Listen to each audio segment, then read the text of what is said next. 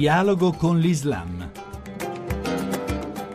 Bentornati all'ascolto di Dialogo con l'Islam da Riccardo Cristiano. Proprio ieri si è svolta a Roma un'importante manifestazione dell'Islam italiano contro il terrorismo jihadista. Io da musulmana sono scesa qui per dire sono io la vera musulmana, non quelli che vanno ad uccidere. Mi chiamo Guerfi Mohammed, eh, sono imam di Verona. Come ha fatto un'ideologia terrorista a penetrare in settori del mondo religioso musulmano. Noi abbiamo visto come sono nati questi dell'ISIS. Sono nati in un territorio dove c'è tormento, dove c'è bombardamenti, dove c'è tirannia proprio.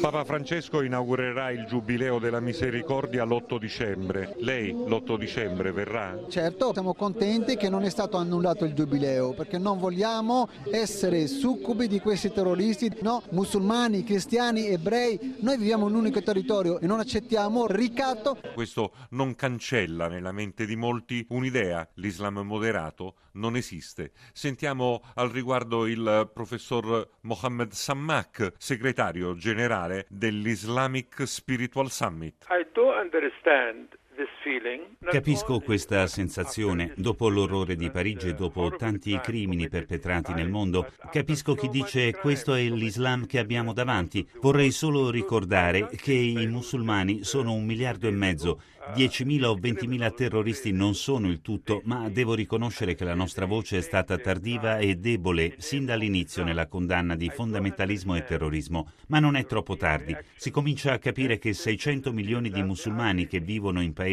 non islamici rischiano di essere considerati terroristi per colpa dell'ISIS. È molto pericoloso per la pace. Noi dobbiamo essere leaders nella lotta al terrorismo. Arriva il Giubileo della Misericordia e c'è molta paura, ma il Papa vi invita a voi musulmani con gli altri credenti e non solo.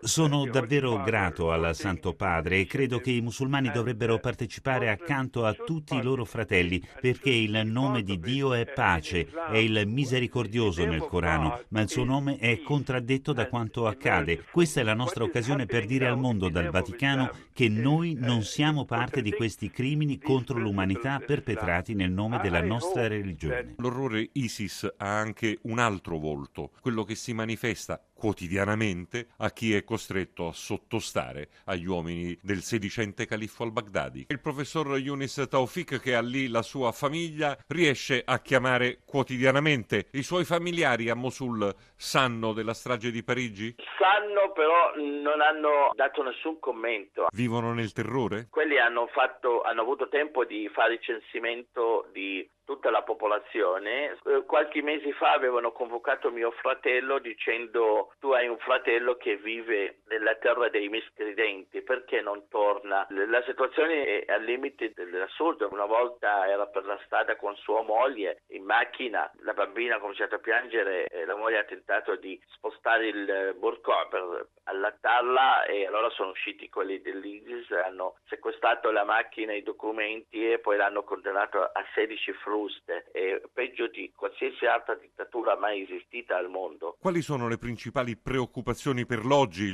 Loro hanno paura delle ritorsioni interne, temono il bombardamento degli alleati che magari può anche sbagliare e toccare il civile e poi temono che in caso di attacco per liberare la città che le milizie sciite si rivendicano di loro come hanno già fatto eh, in altre zone. Purtroppo oggi a Mosul si vive come nel 1400 dopo la caduta di Baghdad per mano dei mongoli, eh, per cui in piena decadenza, in pieno medioevo, come se eh, fosse dopo una devastazione fatta da un esercito come quello di Genghis Khan o di Olaco. Non si può uscire da casa se non vestiti con eh, l'abito afghano per gli uomini, è vietato tagliarsi la barba e i capelli, le donne devono uscire con il burqa e con un accompagnatore che può essere il marito, il fratello o il padre.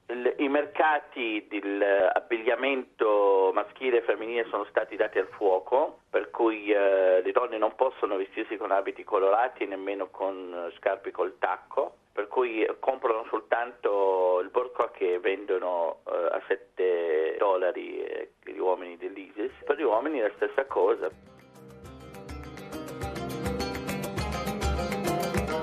Grazie per essere stati con noi sin qui, appuntamento a domenica prossima.